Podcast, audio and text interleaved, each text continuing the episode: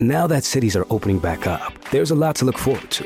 Good thing Amtrak has convenient downtown to downtown service with spacious, comfortable seats that take you and your loved ones to enjoy things like live sports, concerts, museums, plays, weddings, hair salons. Let me say that again hair salons. Small talk with strangers, going back to the office, that can wait. Ah, the city life. Just an Amtrak away. Find your route on the Amtrak app or on Amtrak.com. Many of us, if we're being honest, have given up hope on good sleep.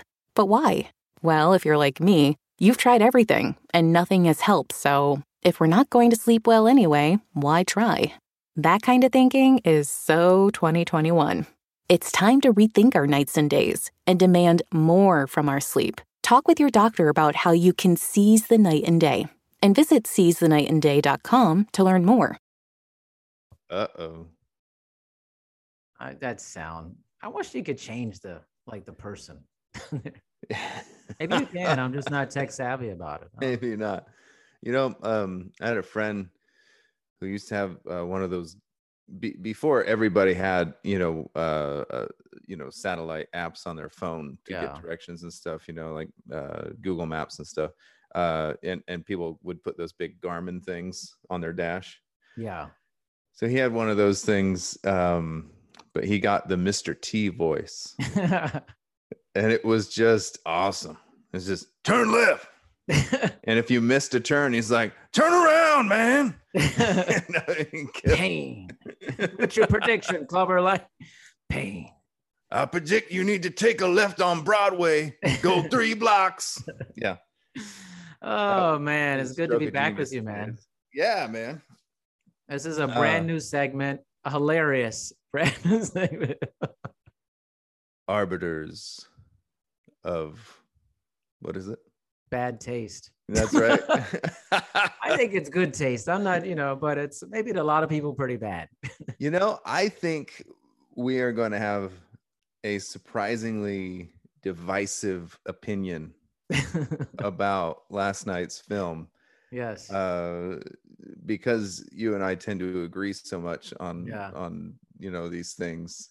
Um, but uh, we should tell people what we what we watched yeah. first before. so we're before we reviewing it. movies every month. And uh, what a way to kick it off. I mean, real seriously, what a way to kick it off. Rocky Four, director's cut. We're some new scenes. We're going to talk about these new scenes. And uh, I mean, if you haven't watched Yeah. Rocky Four, I'm not sure where you've been in your life. I mean, you may have, You know, uh, Shannon kind of watched it with me last night, and she she has no memory for it, you know. So so she was like, "So do you actually recognize?" Because I hadn't watched it, and I don't I don't even know how long. yeah, me too. And she, she and, and she was like, "So did you recognize what was new and what was?" I was like, "Oh yeah, Most. oh yeah, I knew. Yeah, I knew every second, every word that was every every little cut that that was nuanced in there. And sometimes they were really little too, you know. Sometimes they were. Sometimes and and uh, sometimes they were so small that I questioned the necessity of putting them there. right. Yeah. Some scenes were legit. Other scenes, um, you know, the, the guy I felt worse for was Paulie. Yeah. If you went into this movie and and either you didn't, you weren't a big fan of the other movies, so you didn't really remember the characters that well, or this was your first Rocky experience, which if if Rocky Four is your first Rocky experience, let me apologize to all of you. that should not be your first rocky experience you know um but uh you know i felt bad for Paulie because i was just, if you went into this like i said without watching the previous films or just not being a fan so you don't recognize the characters right away you'd have no idea who this guy is It's true. who is this guy and what does he do and when they're Exactly. walking to the the final fight and Paulie has this emotional heart to heart with Rocky, you're just like, where's this coming from? You have no background about him. Like No, there's nothing. You get you get nothing from him. And so anyway, I felt bad for just his character because in the movie it has zero arc in this Yeah. cut. Yeah, it does. He has Yeah. nothing to do. And and his one moment to kind of shine. And you also have to remember he was nominated for an Oscar the, for the original Rocky. Right. Right. So this is a guy who can act. And he gets this one moment to act in this cut. And it feels really awkward because you're just like, what is who is this guy? yeah. Yeah. why like is, he's just a is hanging hanger-on. around Rocky? You know, yeah. You think he's just some bum hanger on guy. There's Which a he lot kind of of is. He kind yeah. But but but you more gotta, to it. Yeah, but you gotta but you know, you gotta get this build to it, you know. Yeah. because his arc and you know when you get to finally to the the film rocky balboa Yep. which is technically what rocky six Six. that what it Yeah. Five was like the Tommy Gun one, I think. yeah it's terrible. but by the time you get there you have such heartbreaking moments with the Paulie character Yeah.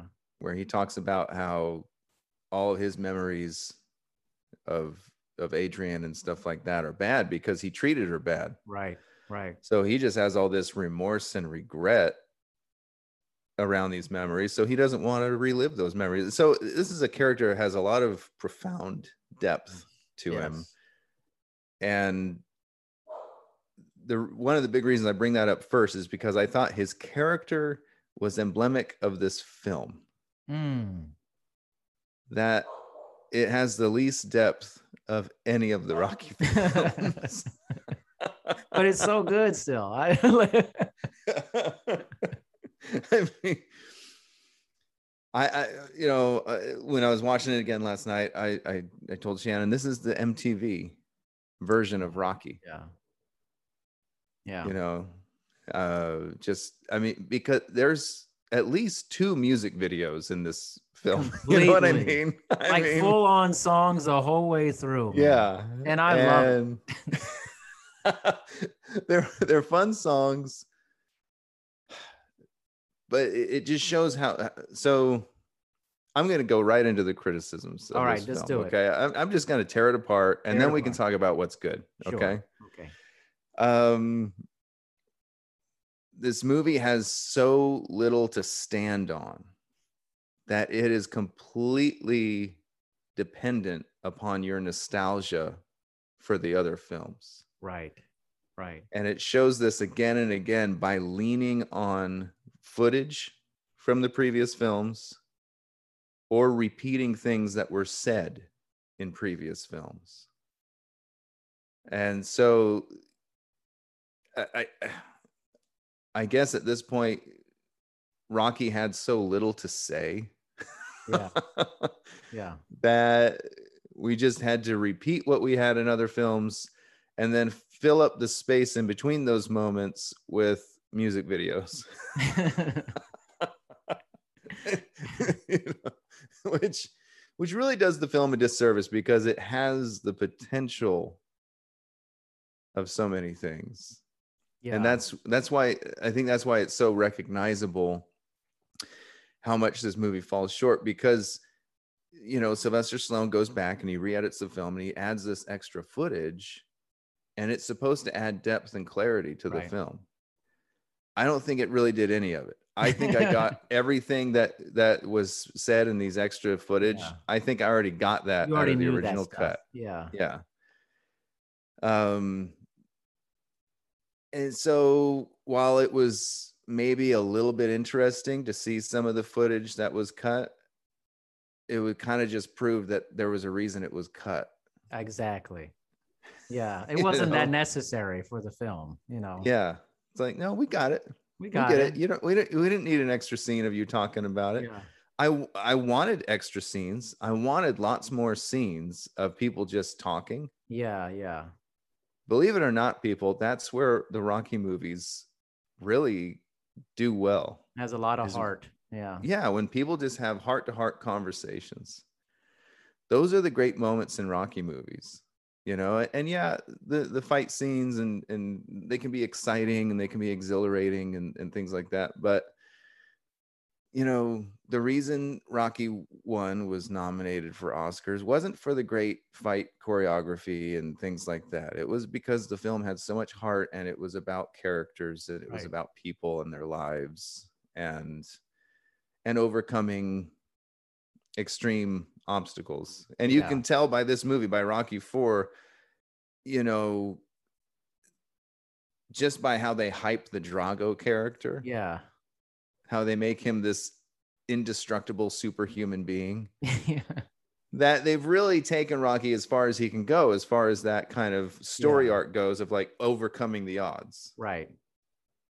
Now we've gone into cartoon and it really plays out, especially the final fight. I gotta say, Yeah. to me, it played out like Monty Python.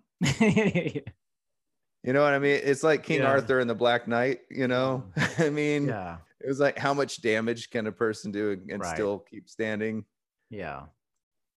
And it, it- but the, the way it came off silly is because there was no boxing. No. There was because there was you didn't see any skill. You saw two guys blatantly putting their heads out for the other guy to punch. Yeah.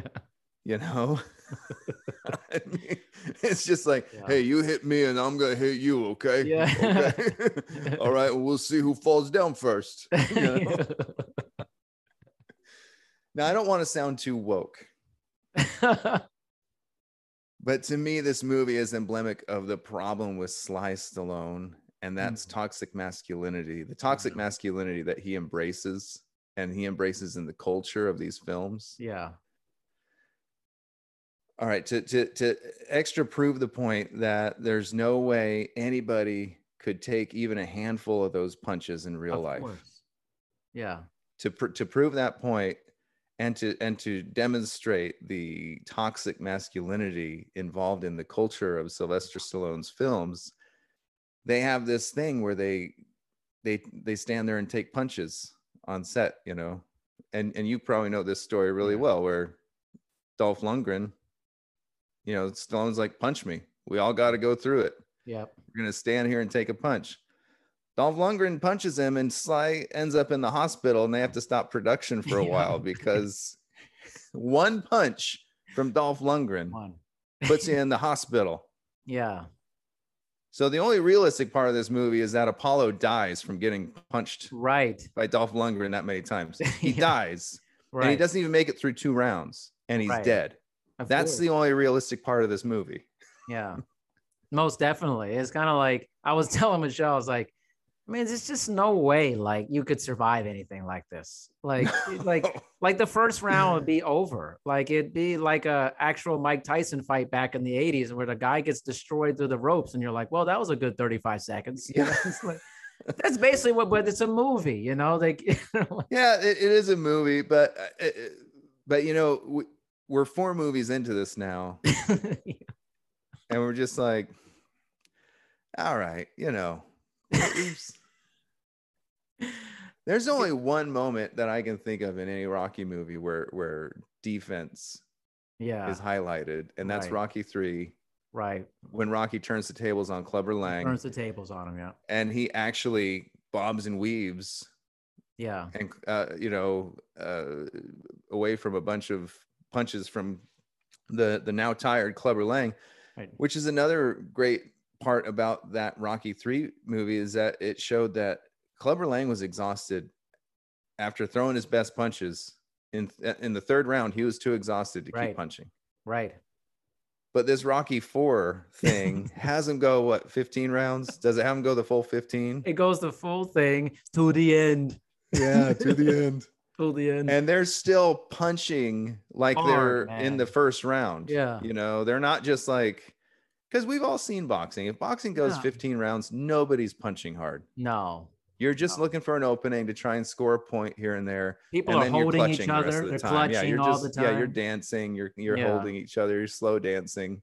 I always want to put on like some really romantic music. yeah, You yeah. like not much happening here. They're just trying to survive at this point. Both people. yeah, exactly. Exactly. You know. and to the movie's credit, at the beginning of the 15th round, it, by then it, it it showed that Dolph Lundgren isn't such a bad guy. Right. He's also he's like a Russian Rocky, you know. right. He wants to go the distance. He wants to be the best. Yeah. And he's come up against this guy Rocky who, you know, he he describes as he's like punching iron He's not know? human. He's like a Yeah. piece of iron. so now he's come up against you know this Yeah. great mountain to overcome the only thing that could have saved this movie to me all right let's oh, hold on be- i gotta set this up too okay. the speech at the end I know. I know. i've seen a lot of people changing here tonight if i can change anyone can change at no point in rocky 4 does rocky change no. Let's just get that straight No, right now change. there's No. no character arc to this No. to this to this person No. in Rocky. He doesn't start at a place of not wanting to fight and then fighting and then, you know, not wanting to fight anymore. No, the whole way through the, the only the only excuse they ever give in the movie to not fight is because it's dangerous. Right. It's not because they've grown as human beings. yeah. It's not because they've become like the peaceful warrior, Sure. you know. Sure. It's just that I think that's their wives are interesting, scared though. for them. they are, but I you know I thought actually there's a lot of themes in there. Okay, from from my point of view, watching this at this age had a different feeling for me than watching it in my 30s versus watching it in my 20s, in the sense of like I understood the themes more of this kind of warrior theme that Apollo had. Like, hey, I'm nothing if I'm not a fighter. You know, going out of the spotlight. I think Yeah. this sense of feeling irrelevant if you're not on top or people aren't paying attention to you is very relevant for today's culture of people who often feel irrelevant if nobody's watching their videos Yeah, or liking their liking their- things like yeah. you know and i was like i can see that parallel on some level you know Here's what's interesting. Okay, so I've been, you know who Jordan Peterson is? yes i do Yeah. I I I, I can't go down that road right now because that'll Yeah. take up the rest of i our understand conversation. i understand what that all- means by the way Oh yeah. So, but what I the reason I bring him up is because uh, I've talked to a couple of people recently who are big fans of his, Mhm. and you can guess that I'm not. yes that's why i know Yeah. i'm not either just so you know So to me, he embraces those parts of toxic masculinity and things like that that I'm I'm really against. So, but there, there- there's a lot more to it than that. But and I don't want to go down it right now. But what I want to say is that when people have told me what they get out of what he's saying, I'm sitting there thinking, you're getting that out of it because you're already a better person than he than his philosophy is. Mm. Does that Mm. make sense? yeah it makes sense So you're already a better person than this movie is. So Yeah. you're able to get that from it. right right You know what I mean? yeah But this movie doesn't really explore that. i agree. It talks about it. it does It mentions it, but it doesn't delve into it and resolve it and give us any kind of hypo- alternate hypothesis, right you know? Uh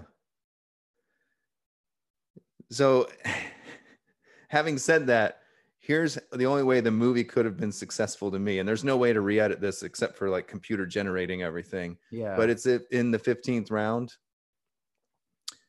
Drago and Rocky both decide to stop fighting. Ooh. Yes.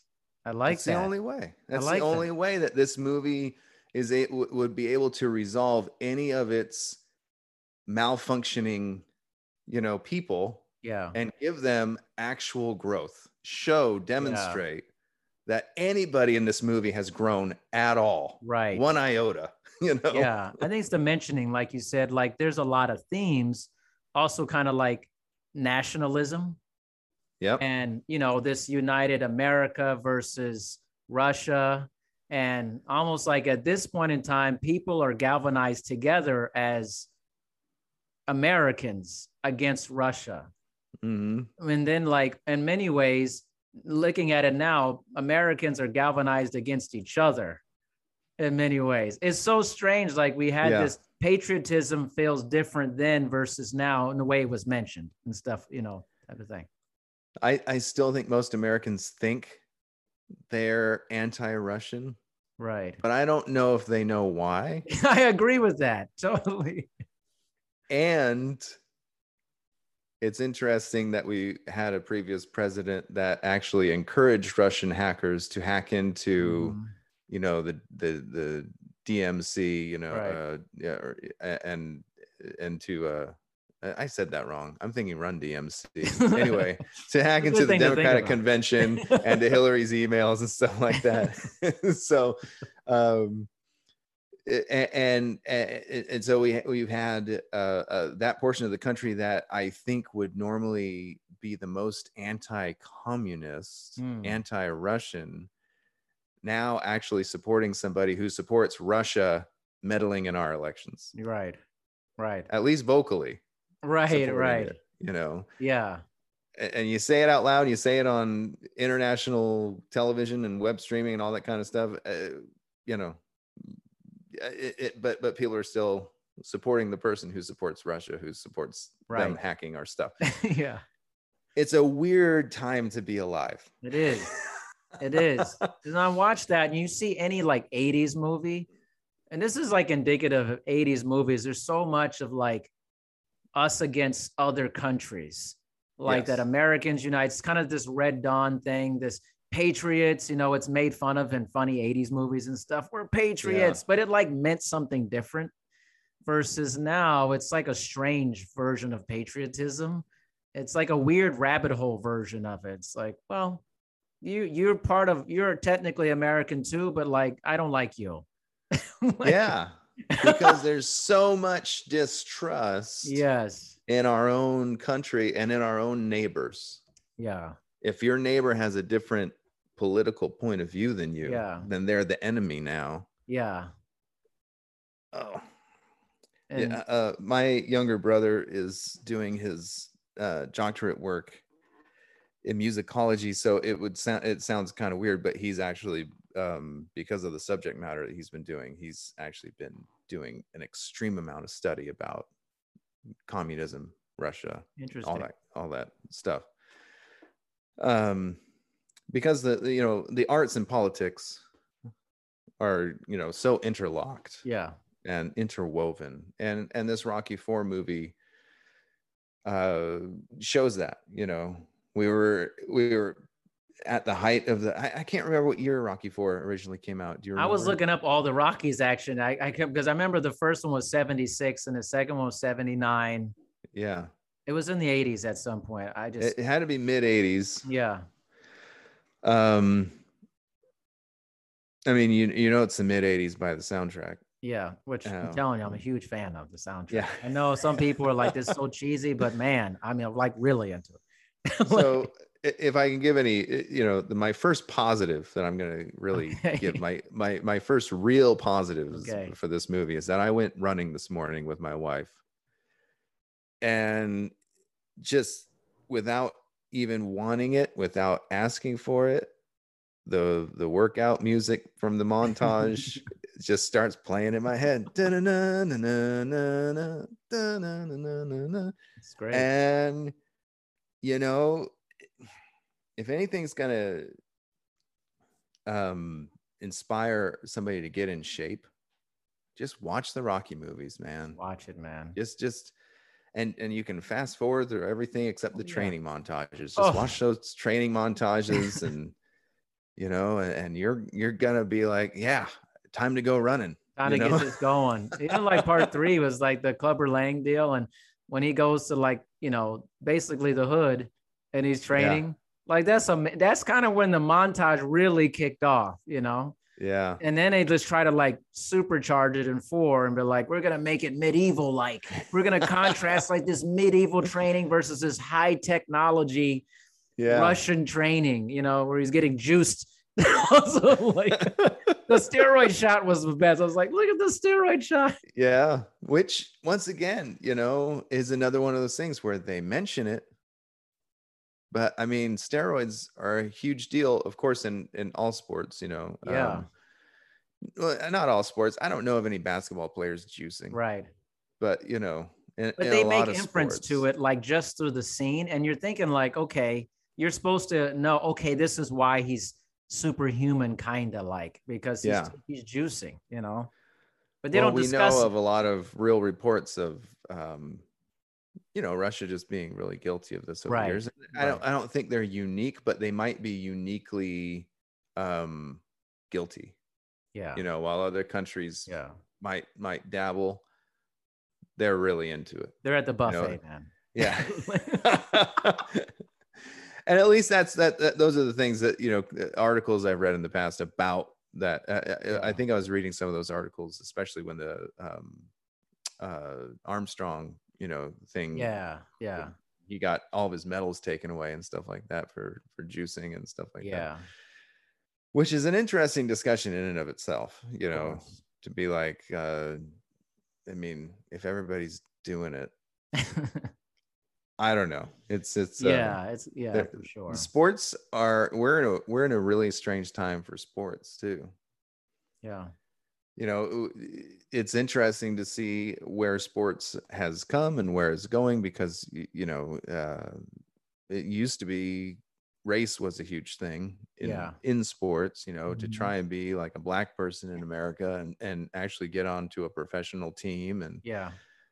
Um so civil rights uh, sports was a has been a stage for civil rights it's been a stage uh more lately for like lgbtq equality you know who can race and you know uh Right. you know how, how many male hormones can you have before you're you know Right. not a female contestant anymore i guess is Yeah, one of the questions people are asking um so you know there there's a lot of room in these movies to to go into that and and for like this rocky movie to actually talk about that but it never does it just shows the No. scene Yeah. and and then you're supposed to infer that from that scene these people are bad yeah. even though the american fighters are juicing too exactly. exactly. And then there's an aspect of like you can see that Drago was just a puppet for Russia. And Yeah. and you learn in the later movies that after he loses, he essentially goes into tr- extreme poverty with his son, and it's a big fall. And I, I did like that they in the later one that they discussed that, you know, with his son and the whole emotional thing with Brigitte Nielsen's character abandoning the family and the whole thing. They try to give it more depth in, but in four, it's kind of like, okay, there's something going on between Drago and the government. Yeah. You uh, know, like, yeah, it's, yeah, CBR, yeah, CBR. you know I, I guess i just want too much out of these movies. I'm one of these people who just i guess when i go into them i've already invested too much into the into them and i'm always walking away disappointed. In that yeah, latest creed movie that had drago and his son in it. Yeah, no offense to anybody okay because they're all capable actors but the creed storyline in that Yeah. movie i found just boring as hell it's not the fault of the actors maybe it's the fault of the writing the directing i don't know what fault it is but the only interesting part of that movie is drago and his son right. and unfortunately i mean if, you were to combine all the moments that they're in it together i mean you're probably in it for like 20 That's minutes true. Yeah, so they're not given the time. But i mean from what you just said you know uh he's he's the face of russian sports and then he loses to rocky and then he goes into extreme poverty and the wife abandons the family. Yeah. isn't that the story you want to hear about? That's a great story, man. Like, that is the story we want to hear about. We don't want to just get you know just have it mentioned. Yeah, you know we want Yeah. to actually see that story yeah. we want a drago movie you know seriously, I mean- Come on. once again you know no offense to any of the actors because i think I, I like them all like Mike, michael b jordan and everything like that Yeah. great actor awesome choice to play apollo creed's son Right. the first creed movie i was a big fan of Yeah, you yeah. know um uh the, the second one though i just felt like once again kind of like what i said with rocky 4 where they had taken the character where it needed to go already Yeah. there's nowhere else to go so you have to make it kind of cartoony Right. Right. i felt that about the whole desert training montage for for his character for the adonis character i was like well this is really silly and cartoony I did. you I thought the same thing. I was like, this is like a recreation, but in a bad way. Like Yeah. not that good. Like yeah he's supposed to keep running on this desert highway when that's like the most unhealthy thing he could do. yeah. it takes all sports science and throws it out the window. It's like, uh, it's okay. Yeah. Which goes back to my point about this last fight in Rocky Four. Uh, they they try to show how Rocky has trained to become so tough, Right. but guess what? There's no training for concussion. There, there's no uh. amount of training you can do Yeah. that will stop a concussion once you've been punched that hard in the head. No. That's No. so so this training montage has really been pointless after the first time he's been punched in the head. yeah. You know, you can't. I mean, maybe y- you would know better than I. Can is there some kind of training I can do to toughen up my forehead no. to make it harder No. against punches? No. And I think you either have some some guys have great chins and girls or Yeah. you know, and they I think that's just they just do. You know, there's just you Yeah, have like a they're great, tough to just knock out. Tough. They don't get enough. Some people are so hard to knock out. It's like, man, they're taking massive punishment. But I Yeah. think those people are really rare. Those are rare people. I mean, you're gonna go get put to sleep real quick with one massive punch, you know? Yeah. You know, there's a footage from the first Creed movie Yeah. where once again they do the thing where Michael B. Jordan has to take the punch. yeah. It's, yeah. Well, he's knocked out. Yeah. He flops unconscious in one punch. Yeah, because if you're punched by a real fighter who knows what they're doing, you're out, man. you're out. It doesn't matter how big and how tough you are. You get punched in the face unguarded by somebody who really knows how to punch. You're out. You're out. Yeah, I love this side, but you you're like you really want the realism behind it. I think I want that too, but on some level, I'm just like, hmm. it's okay that it's like not real on some level because you know it's just it's just entertainment. But I get Yeah. the like I also was sitting and saying the same thing. Oh, he'd be knocked out with one punch. But then on the other hand, there's something about maybe my childhood and the feeling of like you want these big comebacks, these Yeah. kind of like these big stories. And and I know a lot of people that are not like us. Like they just want a movie where things get blown up. Like they don't care about the plot. They just want Yeah. things to explode all the time. Uh, Yeah. I can appreciate that sometimes, but I also want some story with it too, you know? Yeah, I you know, I want characters that I can invest in and they don't have to be I I- I'll mention the Lethal Weapon movies. Ah, yes. Those are really cartoony, That's completely. you know. But the chemistry between the characters in those movies Yeah. is so great. And the fact that um the uh Murtaugh, is that his name? yeah. that he's almost dead at the end of all of them. Like everyone. Yeah. Yeah. I mean, it, you know, it at least displays a little bit of realism to where it's like, yeah, he might have survived that, but he's in a lot of pain and he's in the hospital, Right. you know, and he's, Yeah. um, See, you know what's But- interesting is like that was the criticism of like the Man of Steel and some super like it like Zack Snyder created a movie that were like, oh, Superman killed somebody. And actually, like there was all this collateral damage, like people died, buildings were destroyed. Where in other like a lot of movies, you have to suspend your disbelief. Like nobody dies in these big fight scenes. Like there's no humans that die on the side of the movie Yeah. no building falls and nobody dies and stuff. And you know, I think it's like, do you want it to be like more realistic, like real life, or do you want it to be like a fantasy to take your mind off your reality? That you know, yeah, um, that, that's interesting. You bring that up because maybe my criticism of Rocky Four is so harsh because I've got, uh, you know, um, what, what, what do you call it? Superhero exhaustion. yeah, I think a lot of people do. I do. Yeah. I do. I saw the Eternals and I was like, man, I don't think so. we watched as a family, we watched uh Shang-Chi recently. I didn't watch that one.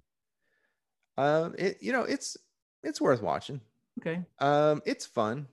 Once again, all the good moments happen outside of the action sequences. and and and that is not a criticism of the action sequences Yeah. per se but let me give you an example of what i'm talking about so we watched this movie and you've probably seen by the previews that they have you know the bamboo construction material fight scene on the side of the building well it's cool and all but then i show my kids jackie chan did this 20 years ago Yeah. you yeah. know and he he did it without computers and he Yeah. did it you know blah blah blah um and it was way cooler because we've had this discussion before where special effects can have can can I, I- I don't want to say something so blanket as do one of two things, but for the most part, what I see them do is one of two things. They either enhance creativity or they take it away Yeah. because we'd rather see something superhuman happen than something human and creative happen. And that's where I'm going to bring Jackie Chan back into this because Yeah. we watched the Shang-Chi and then I showed my kids because they didn't remember them very well. I was like, Do you guys remember a movie called Rumble in the Bronx? Oh man. And they didn't remember it that well. So I was just like, let's I just want you guys to refresh your guys' memory, just one fight scene. And it's the fight scene where he goes to the the gang's Yeah. kind of hideout place. And he starts with just fighting the gang leader on the pool table, but then it turns into an all-out brawl. He's fighting everybody, and he's he's not superhuman. Right. The punches hurt. When he falls down, you feel so much pain for Jackie Chan when he falls down and he, you know, and, and you see the pain in his face. And probably he really did get hurt. Right, right. Yeah. because he's doing it, you know. He's doing it. Um, but the creativity in those fight scenes is so off the charts. I mean, in that one fight scene alone, there's more creativity in that one fight scene than in all the fight scenes of all the Marvel movies put Right. together yeah. in DC. By far, DC. Of course. DC is so uncreative with its superheroes' powers.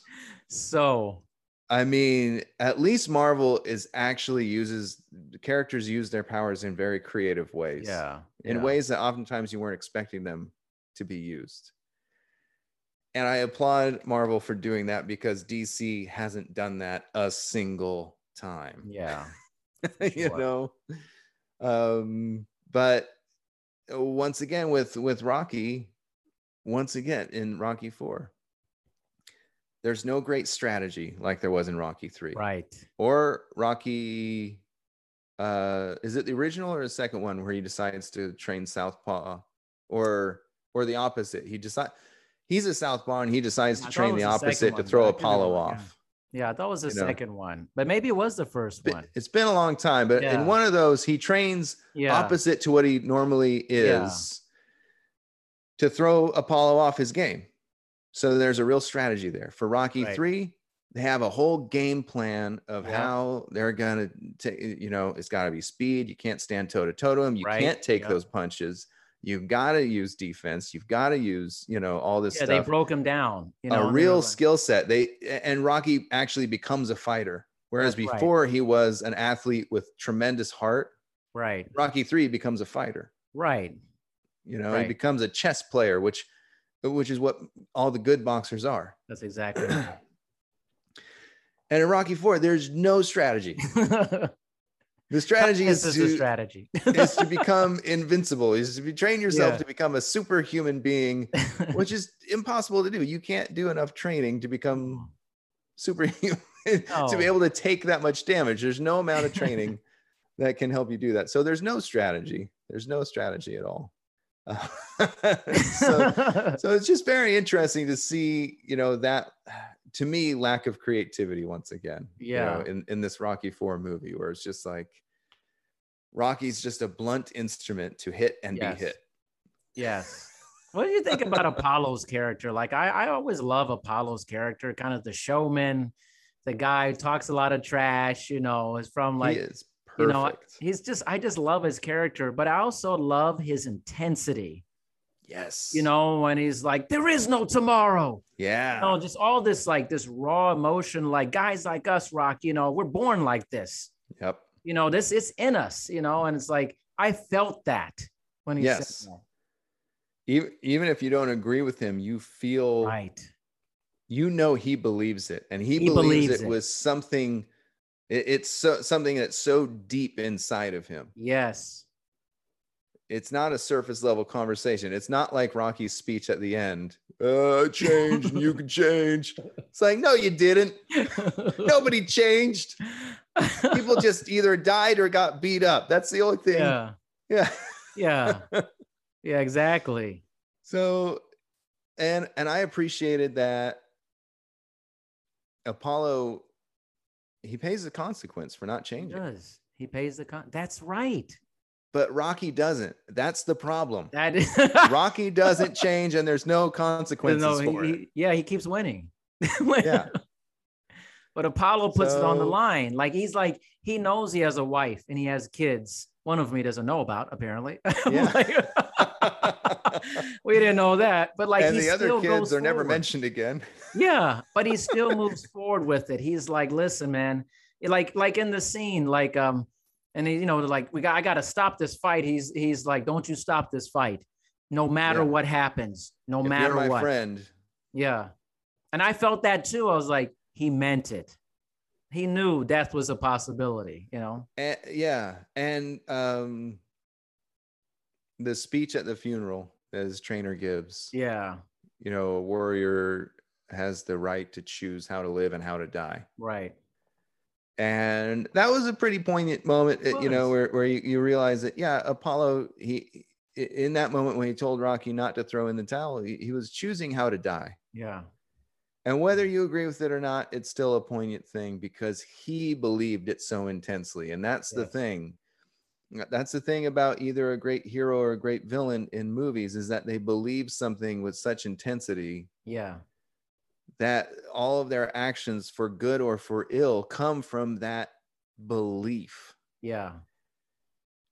That's why Rocky's character is so terrible in Rocky 4 because he's got no beliefs. He No. is somebody who's just being carried along by the story. And, and you can you can point to different scenes like when he has an argument with Adrian on the stairs and he's telling her I'm going to do it. This is who I am. But he's just echoing Apollo. he is echoing. He's a puppet for Apollo. yeah? Yeah, he's he's he's bought into Apollo's thing, so Mhm. he has no thing of his own in this movie. Whereas in pre- prior movies, he had real motivation of his own, real character arc of his own, and in this one, he's he's just not even a real character, really. Yeah. You know? Yeah. He like he was like he gets carried in the movie quite a bit, whereas the other actors actually pull it together. You know? Yeah. Even even Drago's character, even in all the silence, there's something there.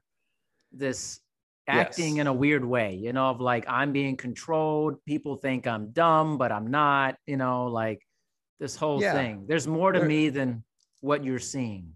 in this edit they you know they actually showed him wanting to speak for himself but Right. the other kind of russian ambassador guy interrupting and speaking for him everybody's speaking for him Everybody's speaking for him. which actually is, is one of the things that that was stronger about this movie when when he has that moment you know once again really cartoony he picks up the guy with one arm and you can tell he's, he's tell he's being held up by a wire it's so can- obvious Yeah, exactly. It's so obvious. and for one, eh, have you ever tried to pick something up with a boxing glove on? no, it's impossible. It's anything up. slippery. Let alone a, a human being by the neck. it's so dumb. You can't even put on your other boxing glove when you have one boxing glove on, you know? I mean, it's so stupid. you know. But he turns around and he shouts at the Russian premier or whatever. And he say, Yeah. I, I, you know, I'm fighting for me, you know? And so even though it's silly and a complete cartoon, it still has a little bit more poignance in this movie yeah. that, that his character has a little bit more of an arc in that, in that way. And when he, when he tells Rocky at the beginning of the 15th round to the end, To the end. Yeah. you know, it's really echoing the sentiment of the original Rocky movie. Yes. It's not about winning or losing anymore. It's about going the distance. Yep. And once again, uh, even you know, I suggested an ending where they stop fighting. Yeah. Well, what if there was an ending where they didn't stop fighting, but neither of them won, Right. and it was a draw, Yeah. like the original Rocky movie, or no, the original Rocky movie, Apollo actually won, but Yeah. um, uh, but you know, they they went the di- he went the distance. Rocky Right. goes the distance. Um, you know, once, once again, just a much that's a much stronger ending. We've already seen that ending, so maybe it's not that strong anymore. But we've also seen Rocky win already. We don't need to see that again. Yeah. Um, w- once again, the Rocky Balboa movie, uh, much stronger movie because he he he goes the distance again. He loses again, hmm but it's not about beating the opponent. It's about you know him proving to himself that he can still go the distance. Right. You know, and and and what a stronger message than I can still punch. me punch good. You know, me punch you harder than you punch me. yeah. You know? That's the real message of Rocky Four. Me punch harder than you punch. and great music videos. I'm telling you, man, the music is a highlight for me, Simon. It's just It I'm is, a big is. 80s. Like when he's in his car after talking to Adrian. There's Adrian. no easy way out. There's no shortcut home.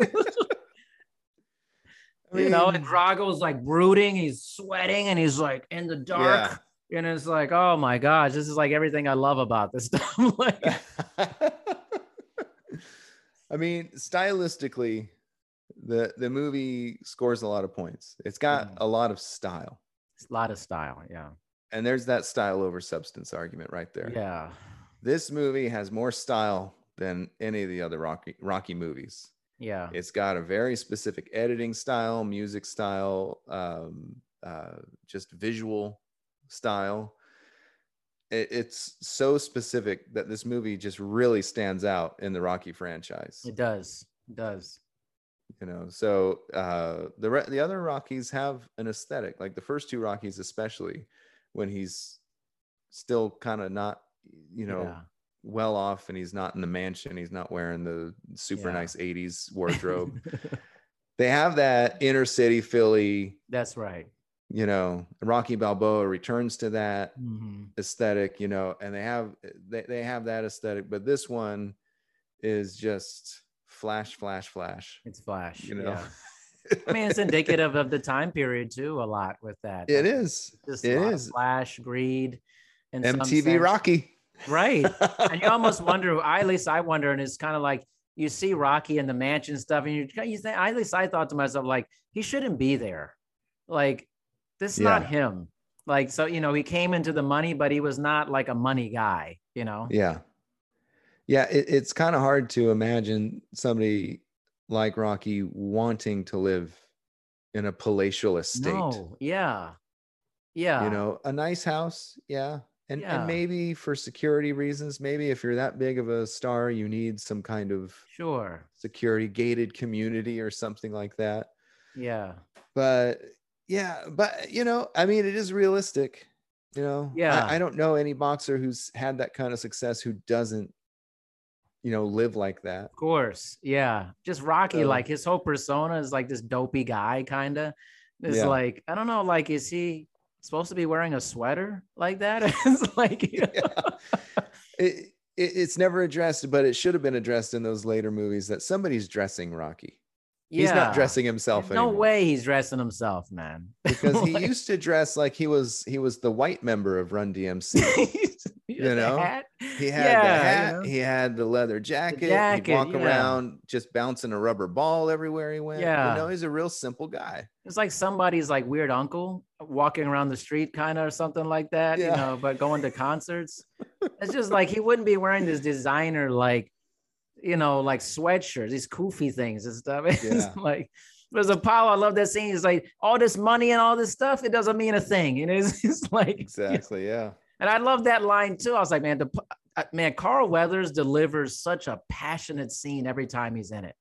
He no, he's I don't know why he wasn't a bigger star or hasn't been a bigger star than he Right. than he was because I mean he- not only is he super handsome, right? He's buff, he's ripped, but he's got the intensity of the acting chops, chops. to really carry yeah. Any movie.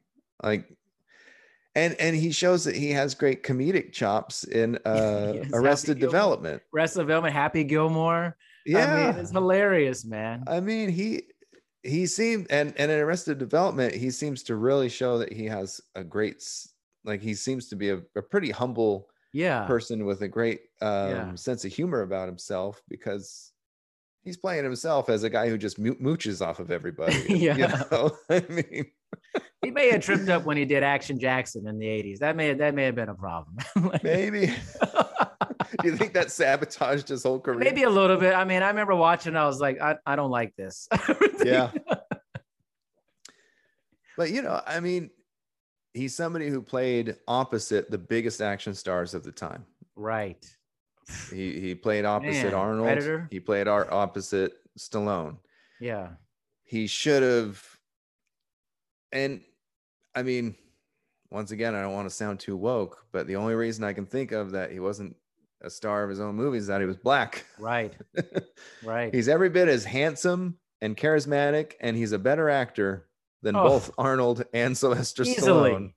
So he makes you feel something in Rocky Four and all those like seriously, like those scenes when he's in, he's like, you just feel the tension. Like he believed there was real tension between like the Russia, and he's like, no, we can't let these guys come here and yeah. show us like we got to do something about this. Roger's yeah. like, hey, you know, uh, yeah. Hey man, I mean, it's, maybe it's okay, you know. Maybe uh, okay. uh, maybe they should hack Hillary's emails. You know? I don't know. I'm gonna okay. drive up to know. my my statue. You know, like, I'm gonna throw my helmet at it. You know, you know? you know what was really funny? You know, at the beginning of this cut of the movie, they rehash Rocky Three. Right, right. And and I'm assuming they're showing they, that he decided to do this to solidify the relationship between Rocky and Apollo. Right. Um because if you don't remember that, then it's hard to imagine, you know, to buy into all this stuff, I guess. You know. Yeah. Um, but I I LOL'd at the scene and I didn't remember it being funny to me uh, when I watched it when I've ever watched it before. But when he walks when he drives up his motorcycle to the statue and he throws his helmet at it, and it's this really intense emotional moment, and then he has to walk his his motorbike. Yeah, exactly. It. He's it's just kind of this like do do do do do walk the bike back so that I could. It's like yeah. couldn't they have staged that a little bit better so, so that he could have just driven away without having to I... walk it back awkwardly? I mean, it really. uh, it would have been a real easy edit to just cut out yeah. the walking back part and just yeah. show him driving away. I know. I wasn't sure what the decision was. It's just like walking. I'm like, what is? Walk. I saw that too. I was like, what is this? I was like, okay, well, crack me up, man. I was like, follow up this intense emotional moment with, gotta back up the old bike. and I, I've I've been to the museum steps mm-hmm. where that's filmed. Yeah I don't recall there being a way to ride your bike up and down. But I, I, I, it's been a long time since I've been there, so yeah. maybe I'm just not remembering correctly. But that seems like one of those movie lie moments. Yeah, I've been there too, and I, I don't think there's a way to go. It's not, yeah. you know, they put something there. I don't know. They, yeah. My siblings and I all ran up the steps. You know, we all did the whole thing. We all did the whole thing. Right. But that's like you get those great, like actually seeing that that collage of stuff in the beginning from part three actually made me want to watch part three again. Yeah. Because I. Mr. T's character was incredible, I thought, in that movie, man. That movie, I mean, talk about once again, like Mr. T isn't isn't an actor with a lot of range. Right. But what's amazing about Mr. T is that he's probably as a person, he's probably the worst person Rocky fights. Right. He's just not a great human being. Right, right. But he's also in the right when he challenges Rocky to, to the fight right. and he says that he's been dodging him. he's also right and so he's so it's hard to really hate him but at the same time he seems like such a mean yeah mean individual that doesn't yeah. have many redeeming qualities to him but in real life mr t is like the nicest man Hilarious. on the planet yeah he is so full of positive energy he's mm. so opposite the clubber lang persona yeah. yes that it's really an interesting thing to to see him in that movie and then know what he's like in real life. Uh, that's I always find that amazing about anybody who acts and they're able to perform and take on these personas and yeah. that are drastically different than who they are as actual people living in the world for yeah. that. It's a tremendous thing. Because like i mean i really hated him in those movies. I just i couldn't stand them because you know when you're especially when you're a kid and you're watching like i want rocky to win Yay. yeah yeah. But they did their job. They made you feel like he's the villain and he needs to overcome losing the title to this guy trash talk adrian hey girl yeah. like hey woman the real hey man. woman hey woman hey woman Get come over tonight with me and get with real man. That's right. oh man, Mr. T. Um, if it weren't for Apollo, he'd be my favorite guy that Rocky. Yeah. Fought, but Apollo you know, endured. It's like when Apollo died, I felt that back in the day when I first saw it. I was like, I can't believe Apollo's dead. Yeah. Like this is crazy. Like it was a real moment. That that was one of the scenes that they did re-edit yeah. And it was interesting to see that they re-edited it they to make it go by faster so yeah. that you don't blame Rocky as much. Yeah, yeah. this cut exactly. for not throwing in the towel because right. it seems to happen so much faster than it, it did in the in the original cut of the movie. It really goes slow, and so you have all this time to blame Rocky for not throwing in the towel. Like, throw in the towel, man. What are yeah. you doing? Yeah, it's an exhibition, dude. I mean, yeah. but and part exhibition, this doesn't happen in exhibitions like this. Like, no. I mean, are you serious? I mean, James Brown's coming out there, and all, that was another thing. Yeah. So I live in America, and I oh, thought man. that whole scene, like, I never thought about it in the past the way I thought about it now. That whole yeah. scene, because it was just like, it was just strange to me, honestly. Like, it was. You juxtapose it with how things are and kind of the cultural things going on now with James Brown, with a perm, and all these dancers. I mm, live in America. Oh man, it's so Pay good. Loud. He's so good. it's like, I mean, it's awesome. Like I'm like dancing to it. I'm like, oh baby. Yeah. You want to make a baby to that song, but I you mean, don't, you know. New York uh, City. Atlanta, LA. yeah, it's um I mean, that's where the movie falls short once again though because it it builds up all of this great potential for messaging about nationalism, false nationalism, false I should nationalism, say. False nationalism, this false pride in where you're from. It never addresses that the Americans who booed Drago. I mean, I mean, the Russians change and start chanting for Rocky. Right. For some unknown reason. Yeah, I, I just know, like all of a sudden.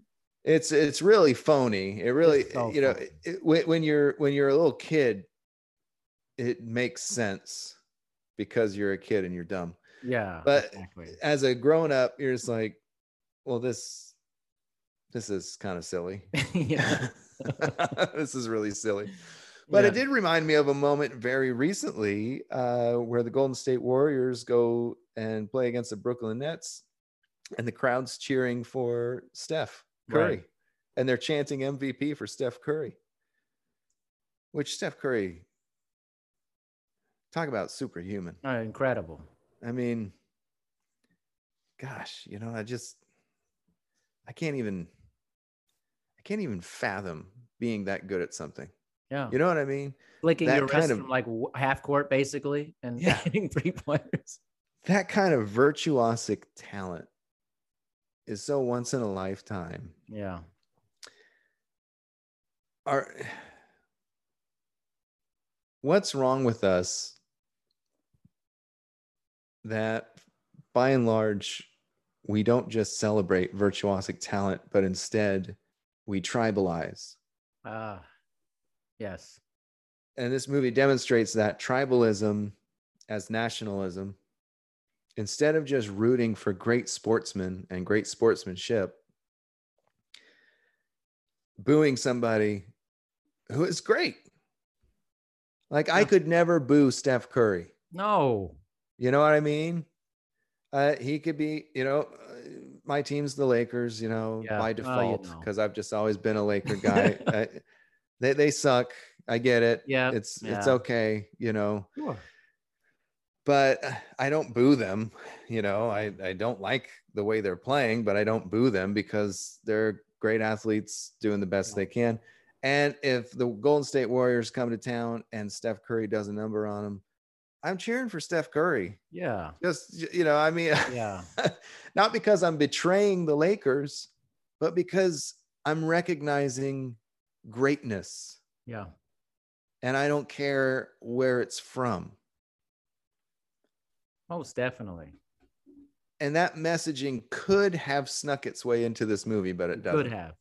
yeah. It doesn't sneak its way in because we don't have time for character arcs and for people no. to actually show growth and change. They're yeah. cheering for him. Yeah. the guy pushes his head. I'm like, really? I mean, like, yeah. I mean, it, you know, so um, uh, when when when Rocky t- told Adrian that he's gonna go fight, you know, Drago, and I laughed and and I turned to Shannon and I said, you know, if Drago had killed one of my friends, I would have said, "Here's some more, my friends." you know. I mean, there's no way yeah. I'm gonna go in the ring with this guy yeah. and try to avenge my friends. I'd be like, yeah. no, no, no. Here's some more friends. Yeah. Take them all. Take them all. I mean, and maybe that, that that, that that'll give the listener a little bit of where uh, you know maybe you shouldn't talk and listen to me because I'm an absolute chicken, but uh, but I'm also just very realistic, and I know I would die. What's the point in dying? Yeah. What purpose has that served? Right.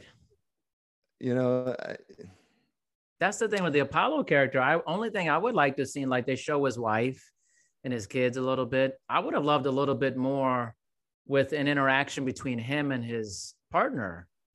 Uh-huh. And what was her thoughts behind it? Did she support Apollo no matter what? Yeah. Even if he felt this way? You know, you get Adrian's side of the deal, how she yep. feels, but you don't get Apollo's other half about it. And I think I would have liked that because he's yeah. so, I imagine them having this intensity together about it, you know? Yes. Intense arguments. Yeah. You know, you got, fights. we got kids, you know, these little kids. Yeah. You know, you can't like, be doing this, you know? Yeah. Um, all right. Here, here's a question for you. Did you find in most of the added scenes, did you find the acting to be clunky? I found it very clunky, especially when I think there was a scene. I want to make sure I remember this was actually an extra scene when they asked Drago, "Can't you speak for yourself?" And he was like, "Yes." Yeah, that was that was extra. Yes, and that's how he said it. Yes, and then nothing happened. yeah. Well, let's see. Dolph Lundgren is like, is he Norwegian? He is uh Swedish, I believe. Actually, Swedish. we looked it up. Yeah, his real name is not Dolph. Actually, it what was, is it? It's some. Um, it's Hans. Hans, Hans Lundgren. Hans Lundgren, and the, yeah, it doesn't sound as cool. like no, it's like it it's tough. You know, it doesn't sound yeah. as tough. I am Hans. He is Franz. We are here Hans to pump you up. yeah. Dolph is an interesting choice. It is an interesting choice. I don't know yeah. too many people whose name is Dolph. yeah. So golf. Yeah, I, I, once upon a time I knew more about Dolph Lundgren, but refreshing my memory, he's an Olympic. Uh, was he in the Olympics? I don't know. I actually I don't know a lot about him. I just know that I know he's big into martial arts. Yeah. Um, I know he was just a great athlete. He's obviously a very tall, handsome mm-hmm. guy.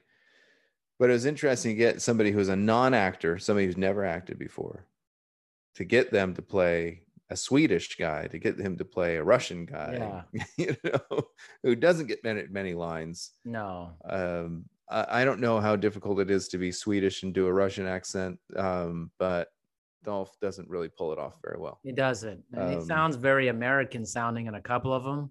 Yeah. I'm like what? That uh, he lapsed. He lapsed in that accent there, man. Yeah. and you know, I don't know if dialect coaches were that much of a thing back then. Right. It, yeah. It sure seems like they could have helped him out more, or yeah. the, you know, but who knows? But I think by the time that Creed rolls around, my point in saying this is that he's been in like a hundred movies since yeah. then and a lot of bad movies, honestly, like really bad. Yeah, I yeah. Mean, but you know, I get it. He's trying to work and stuff. I mean, exactly. I remember Universal Soldier. I was really into that though, man. When he was yeah. in with John Claude, yeah. I was super into that movie. Honestly, I haven't watched that in like uh, 20 years. I could go for watching that. yeah. but he he has grown as an actor. He's grown enough that he can be in a Rocky movie yeah. he can he can be more in a Rocky movie. That's why I was disappointed that he wasn't more in that draw because he he'd been in the uh Expendables movies, yeah. you know. Yeah. I mean, nobody has a big part in those movies except right. Stallone, right. you know, because, of course. But but um they obviously have still have a really good working relationship with one another and everything. And it just would have been nice if Stallone would have taken the time to just written a script that would have been more Drago intensive, so we could have seen more out of this character because yeah. the footage, obviously from this director's cut, the footage just wasn't there. Yeah, you know, That's I mean, right. it, it, to to to to expand Rocky Four to where I to what I think Sylvester Stallone was hoping he could expand it to. Yeah. You know what I mean? Yeah. And, and so uh, I, I just don't think there's any amount of editing that's going to give depth to Rocky Four because yeah. the footage wasn't there to begin with. The script yeah, wasn't right. there to begin yeah. with. Yeah. But down the road in this Creed movie, you have this chance to really do some justice to it and then and it just didn't you know and once again just kind of glazed over that story yeah. and gave it a few nice moments but moments don't make a story. That's true. Yeah. You know they, they just make moments and i think that's oftentimes the difference between a movie that we enjoyed and we even like loved. Let's let's put it that way like yeah. like this rocky 4 movie. I can still say that i i kind of love this movie. Me too. Despite all the criticisms but it's just a movie of moments. It is. It's not a cohesive, let's just call it film. Yeah. I mean, especially when you dissect it and compare it to Rocky 1 and Rocky 2 especially. Mm-hmm. Yeah. But even Rocky 3, which is also is a much lesser film than Rocky 1 and 2, right. but it's still a strong kind of Rocky movie. It's still yeah. It's Rocky three is also almost eh, you can see it moving that way. Rocky three is kind of a movie of moments as well. It's true, but but it has a strong enough through line that that it's still a pretty good film. But eh, and, and the moments are so strong. Yeah, like when like the interactions between Rocky and Mick in Rocky three. Oh. Are so strong, so strong, and then Rocky adapting to Apollo and they're seeing their relationship grow. That's so strong. Yeah. And even Rocky's relationship with Paulie, you know, him bailing him out of jail at the beginning. Yep. They yeah. have the little scuffle in the parking lot yeah. and and all this stuff. Uh, all those moments are so strong that you forgive Rocky 3 for all of its weaknesses. Yeah. Rocky 4 is harder to forgive for its weaknesses because the moments just aren't as strong. Yeah. And they just yeah. never were. And, and this re edit tries to make them stronger, but it just wasn't there to begin with. yeah. It's, I think it's unlike a lot of movies that are shot nowadays, they're almost shot with the idea of having a tremendous amount of footage for a director's cut that you could mm. follow mm. it up with something the camera's always rolling no matter what in between yeah. and it's gonna you're gonna get a documentary out of it you're gonna get a lot of stuff coming from that universe not just the movie. And I think if it was in this time, you may have a more robust two hour movie, two an hour, 15 minute director's cut because there's just so much footage. And I think you're right. I just don't think there's enough footage. I yeah. think they had to scrap together whatever little morsels they had, you know, and just insert little tiny, like five second scenes sometimes, yeah. you know, like eh, because they they use so much footage from previous Rocky films. Yeah. And this movie is still a really Spartan runtime. Yeah, it's really short. And and especially story-wise, it's really short. Yeah. Because you know, we get two fights and basically kind of two training montages the pre Adrian coming to Russia and the post Adrian coming to Russia, like montages. And then you get this excessively long, you know, end fight. I mean, excessively long end fight to the point where you're just like, knock me out, you know? Yeah, hit the one in the middle. yeah. yeah, Rock, hit the one in the middle. Is it just me or did those jokes land better years ago? They landed I better. I didn't laugh at it this time. I was like, oh, okay. Yeah. It felt like, I, and I don't even know if those instances were re edited. You have to put them side by side to, to, to know really, but it felt like those moments just landed. But maybe we yeah. were just younger and we just liked it, even if it didn't land. Yeah. You know? I tell you a part that I love. Maybe this sounds really cheesy but in a fighting movie like where his trainer says you know you got to go out all your heart all your you know all, all your heart all your power bring all yeah. your love. Yeah i don't know why that hit me in a certain way because it seems so opposite of what you would tell somebody to bring all your love and for this. But i love yeah. that line. I just love it so much. That, that that's a that's a really good discussion right there to have to talk about the multifacety of human of our humanity. Yeah. Yeah. And that when we're in a fight with somebody, and I don't mean a physical, violently yeah. fight, you know, or whatever. I, I was just having this conversation with somebody recently and talking about marriage. And I said, I think marriage is uh, the art of taking sides with somebody even when you know they're wrong. Yeah. Because that's that love. And and I said that doesn't mean you don't argue. Yeah. That doesn't mean you don't disagree. That means you're disagreeing in the way where you're still both on the same side. Right. Right. That's coming into an argument with love. That's coming into a fight with love. Yeah. And that's bringing that humanity to something like a sport. Yes. Where you don't actually hate the other person. You don't actually want right. to kill anybody. Right. You love and appreciate the talent, the work, the effort, the heart, the, the drive of the other person and you're just trying trying to see who who wants it bad enough i guess or maybe maybe who's the better you know? Yeah. sometimes it's not about who's better it's about who was better that day. Yeah what happened that day you know? You yeah. play a hundred times and you never the outcome could be back and forth. You Any given time, sunday you know? time, you know? Like yeah. maybe it is lopsided sometimes but i just love is just like to say that word love bring all your love to this fight you know? Like i don't hear mm-hmm. that I never yeah. hear that in sports. And it brings up a larger thing is I was telling my wife, I was like, where are the good sports movies nowadays, by the way? Where yeah. are these movies? It's like nobody wants to make a good sports movie anymore. Like, I don't know of a good one since Warrior. Like, where, like, where is it? Where are they? Yeah. like, Warrior is a, is a good one for us to dissect on, yeah. another, on another podcast. But where are they? Like, there's like, there's no effort to create anything close to like an any given Sunday, the program, yeah. you know, whatever it is, whatever version of sports movie there is, you know.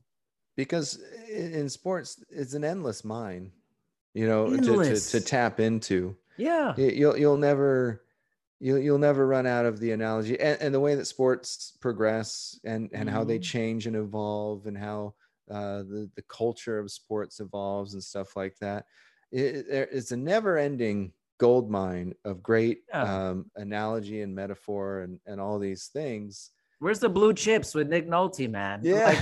Like, that's a great sports movie. Point shaving and it stuff, is. and Shaq and Penny Hardaway. It it's amazing, oh, man. man. Yeah.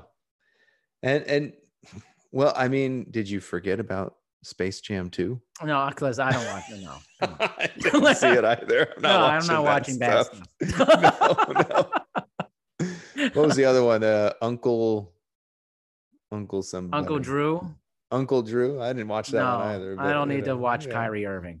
like, like, you know, like I remember like the 90s had so many hits for sports movies. And it's yeah. like, well, we're not doing those movies anymore. And it's kind of like the superhero arcs start taking over and stuff. It's like, where are the sports movies, man? Yeah. No, it would be oh, I guess our our version of a, a remake of 48 hours needs to be a sports I know. Come on. You know. Where are the replacements? That was funny. I mean, the replacements is great. Oh man. Yeah, I mean, I, and I just love sports so much, and I don't care what sport it is. Right. It doesn't matter. You know, uh, because all sports, you know, hang on similar metaphors, although you can get something very different out of each one.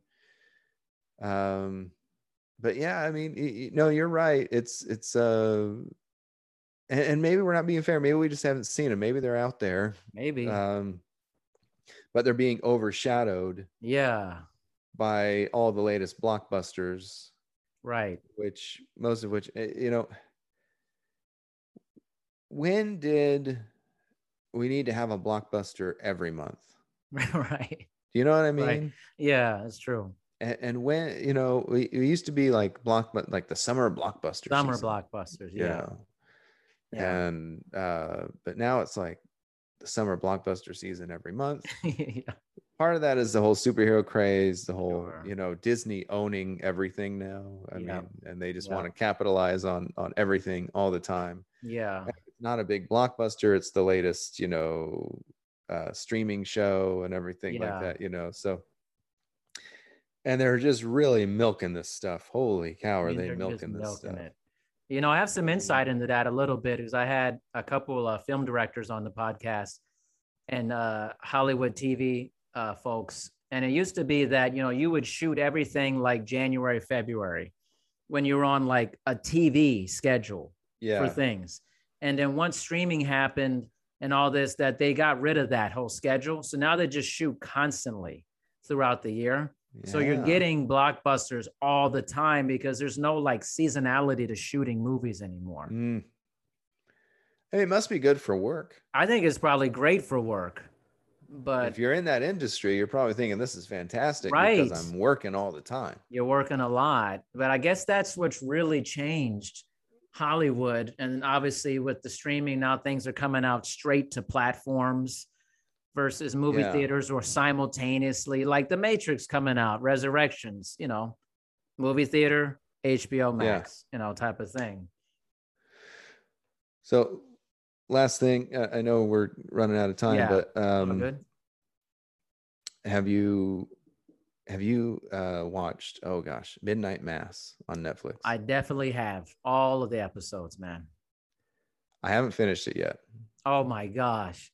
That that's worthy of a podcast episode. That, midnight that, mass is one of my favorite series of all time. Of all time. So so I haven't finished it, but um, like I say, but so far I'm like four episodes in. So far, I'm gonna agree with you. Dude, I, it gets better. Know, it gets yeah. better after like crazy better. Because my favorite part of it is all the conversations. You know, the the the story so far for me, the story uh, you know, the the um supernatural part of the story. Yeah. Has served for just so many great conversations. And for me, that's the whole point. And that's, you know, I'm yeah. Eh, don't spoil anything for me, but I'm actually kind of worried about the it going in a different direction. But I, I'm I'm okay with it. I'm a big X Files fan. Yeah, me too. Yeah. And one of the things I love about the X Files is that they spend just a lot of time just talking about stuff you know, and and yeah. looking around and seeing and you know, and there's not a whole lot of action. Yeah. And that's one of the things that I've been really happy about with this midnight mass show is that you get a few glimpses, mm. you know, of things happening. but it's mostly these really intense, very insightful, extremely deep conversations. Yes. Well, the director, Mike Flanagan, is an excellent director. And he's done a lot of excellent movies, but he talks like when you're done watching the whole thing, you got to read his interview about the movie and why he made every episode the way he did. And like, I think you would really like it because you like the deep stuff. I like it too. But yeah. like, it just makes it just makes sense. Like, there's a scene. I won't tell you what it is, but there's a scene where like it ends pretty dramatically, uh-huh. and there's almost like this nothingness. And he says, "I did that because that's how it would be in real life. That's what would happen. It wouldn't. It's not yeah. a movie. This is what would happen in real life if this thing happened to another person." Yeah, I love that. You know, I, that was I, so I like true. It's so true. Yeah. I love that, and and it. All right, we, we need to save it. Uh, uh you, you know, gotta, I'm telling just, you, like just, it's worth. We just like need to. We, we just a need ton to, of like time. next month. We just need to like talk about this show. You watch it, and I'm ready. I'm already ready, man. Yeah, you watch it. We'll do it, midnight mass because it's it's a big conversation, huge I mean, conversation. Talk about the opposite of Rocky Four. I mean, big from you know Monsignor Pruitt and the supernatural aspect of hmm. it to the people on the island. I mean, it's just like everything is gets really developed big time. Monsignor Pruitt is one of my favorite characters. I, I think ever. He's amazing. And that actor is just so good. I mean, I I, I I don't know if I've seen him in anything else. He looks familiar to me, but uh, like I watched him. Like I was okay. Let's before we stop. I am obsessed with Midnight Mass so much so that I would go back and watch like the like the interviews that they did with all the actors. Uh-huh. And the guy who plays Monsignor Pruitt, he seems like a crazy guy in real life. Like like really like he's oh, like really jumpy like really jumpy guy, like super animated. Huh. And it's like, but like his role, like how he performs, and, and you'll see like his arc is awesome. It's it's awesome, man. Like you're gonna yeah. love it. You're gonna literally love you're gonna you're not gonna want it to end when it ends. You're gonna be like, please don't end. Please. Oh man. well, just his sermons. Oh. He gives and and, and once again, we got to just save it. But I, I mean, even when I'm not completely agreeing with him, I still wish he was my pastor. Yeah. You know what I mean? Yeah. I, I still just like, this is how preaching's supposed to be done. you know what I mean? this is the in-depth conversation that Christianity should be having. And and for those who haven't seen it, I don't want to spoil it for you. Yeah. But it's coming from a weird place once you watch the show and you realize where it's coming from. It is. But these are the conversations that Christianity needs, needs to be having with itself. Yes. Not with yes. the rest of the world. these are the conversations Christianity needs to be having with itself. And totally we'll, agree. We'll talk about that next episode. Totally agree. I actually have a guest coming on a couple weeks, and our whole conversation is about Christian nationalism mm. and ending how to end Christian nationalism, actually, in the sense that um, of this crazy turn that's taken towards almost this Trump Christian nationalism, this crazy ultra evangelical, over the top, yeah, very antithesis of what's actually the truth behind it type this craziness uh, I think you'd be interested. I think in the conversation. Yeah. Oh, definitely. Uh, yeah. I'm, I'm, tuning in for that for sure. Yeah, that's just a big. I, I try one. to tune into all your episodes. No, I appreciate yeah, it. I mean, it, it's it's that that's a conversation I I'm I really want to have with every you know I, it's like I just want to gather all of them. You know, I, I'm not familiar enough with African Christians to have this conversation with them. I want to gather up all the American Christians yeah, and just yeah, have this conversation you know, and it needs to be a tough love conversation. Yeah. You know, like I mean? Monsignor Pruitt, man. Yeah.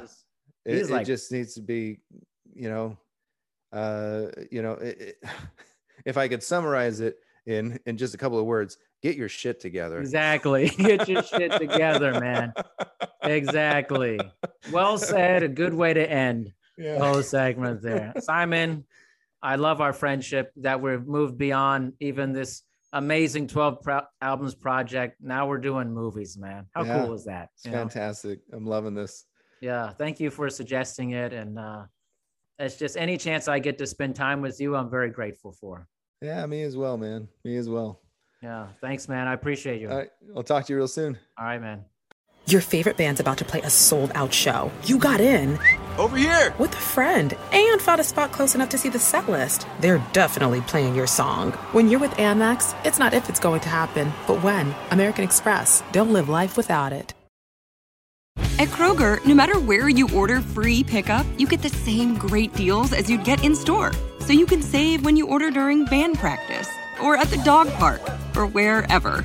Start your cart with the Kroger app and save from wherever today. Kroger, fresh for everyone. $35 order minimum, restrictions may apply, subject to availability. Get more ways to save at the Buy Five or More Save $1 each sale. Just buy five or more participating items and save a dollar each with card. Kroger, fresh for everyone.